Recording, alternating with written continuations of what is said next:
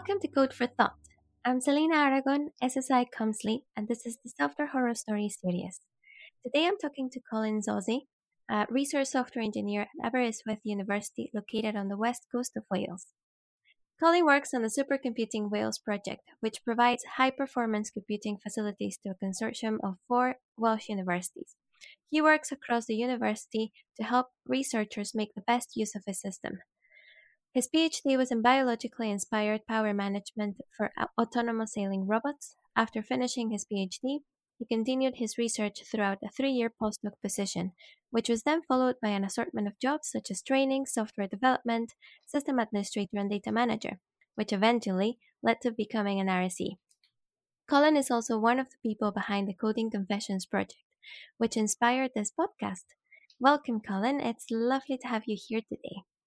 Hi, good to be here. Uh, would you like to comment on your Coding Confessions project to start with? Yeah, so Coding Confessions came up as an idea at a hack day from the collaborations workshop run by the Software Sustainability Institute last year as kind of an idea of how to make it more acceptable that people make mistakes when coding and that we should talk about these mistakes so we don't repeat them and so that we maybe don't judge people so much for making them because we all make these kind of mistakes and perhaps it's not always obvious to more junior developers that even senior developers are making these sort of mistakes. Yeah. Okay, so in terms of your horror story, do you want to tell us uh, where you were at the time? So my horror story was during my PhD. I was working in um, a lab which is really set up for doing electronics and um, hardware work. And I was working on building an autonomous sailing robot was part of my um, PhD. And at this point, we didn't really have much funding towards this project. So this was being built out of spare parts that were found in the lab. And the hull of the boat was being made out of wood. Um, we had some scrap motors out of an old printer that we were using to turn the sails and the rudder. And I had to write the code that would control these motors. And connected between the, the microcontroller and the motors was a set of power transistors that would switch on and off a much higher current power supply. And when you turn these on, if you had to do it in a certain sequence, the motor would then move a, a step um, around. I made a slight bug in my code, though, that left one of the transistors on after the motor had finished moving. And what you need to do is turn them all off. After several minutes, this got rather hot, and I noticed smoke was coming out of the robot. Oh no. and being a wooden robot with a rather hot power transistor wasn't a very good combination. Yeah, I can imagine that. um, so it was all down to me making, you know, a one-line mistake that I basically forgot to set something to zero after I finished looping through this um, loop that moved the motor. Oh. And what happened next? I mean, things started getting on fire. Yeah, so the, the transistors were underneath the deck, which was held on, uh, it's a piece of plastic held on by about 12 screws. So I very quickly unscrewed it and I think um, pulled the power out from the battery. Um, luckily, it wasn't too badly burned. The, the transistor itself had burned out. There was a little bit of a scorch mark on the wood, but it hadn't seriously caught fire or anything at that point.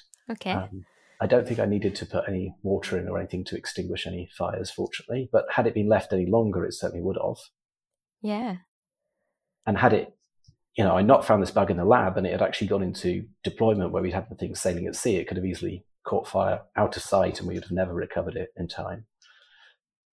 This is a great example of how code can impact on like an actual physical object, isn't it? Yeah, so my realization at the time was, wow, I just wrote a piece of code that destroyed a piece of hardware. I've never done that before. and realizing actually how easy it was that all I did was forget one line to set something to zero and I mm. caught something on fire. Yeah. And how um how did your PhD supervisor reacted to this and how your colleagues uh, or your other peer PhD students reacted to this? Well, there was actually another student with me at the time watching it, and he's like, "Is there supposed to be smoke coming out of it?" um, it, it, wasn't too badly reacted to by my supervisor. It, he kind of accepted that when you're doing hardware things, especially that things break and problems happen like that, and this wasn't the only problem like that that happened, and he caused many similar sorts of problems at one time. Normally, the problems were more fundamental in the electronics, actually, that would cause things. Um, but this one was my fault in the software. Yeah. we always had a little bit of a jokey blame game going on that I would blame his hardware and he would blame my software. but it was actually a fairly good, quite accepting culture that things were going to go wrong at times, and that was just part of um, the nature of doing this kind of work. That's great. That's really good to hear. But what we did then have to do was a bit of a redesign. We realized that obviously the code needed fixing so that this didn't happen again, but also that maybe the heat sink on the power transistor wasn't adequate. So we built a very ground up, complete redesign actually of the power um, system, which took a couple of months in the end because I, I went totally back to the drawing board instead of using a, a hacked together circuit board that we'd made in 10 minutes, actually designed my own circuit properly. And this actually had um, two sets of power transistors, and you could use either one. Mm-hmm. And it actually led to some sort of interesting experiments where we tried to flip between the two and try and use the one that was getting least hot. So each actually had a temperature sensor against a, a big heat sink. Yeah. And tried to have the analogy going back to the, the biologically inspired bit that this was like having inflammation in a muscle. Yeah. And so as the muscle got inflamed or got hot, um, you would kind of switch to using the other one. So it's like you you're changing arms maybe when you're carrying a heavy bag. Very interesting. So, in the end, there was a pretty good resolution there, even though there were implications in real life from the software you were coding. I'm really happy it worked out in the end for you, Colin. And um, if you could give any advice to a younger you about all of this, what would that be? I think in the end, it really helped talking to one of our lab technicians about how to design this thing properly. And I can't remember now if he'd been consulted at all in the design of this or maybe only very briefly, but would be to make more use of his time. And he had a lot of expertise in designing electronic circuits and probably could have foreseen that this was going to get too hot and that we needed um, better heat sinking on it.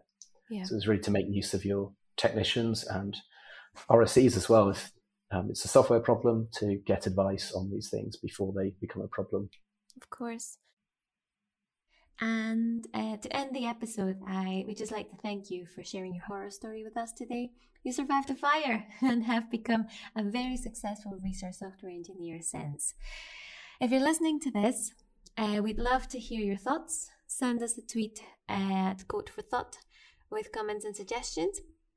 This was Software Horror Stories at Code for Thought. Thank you, and until next time.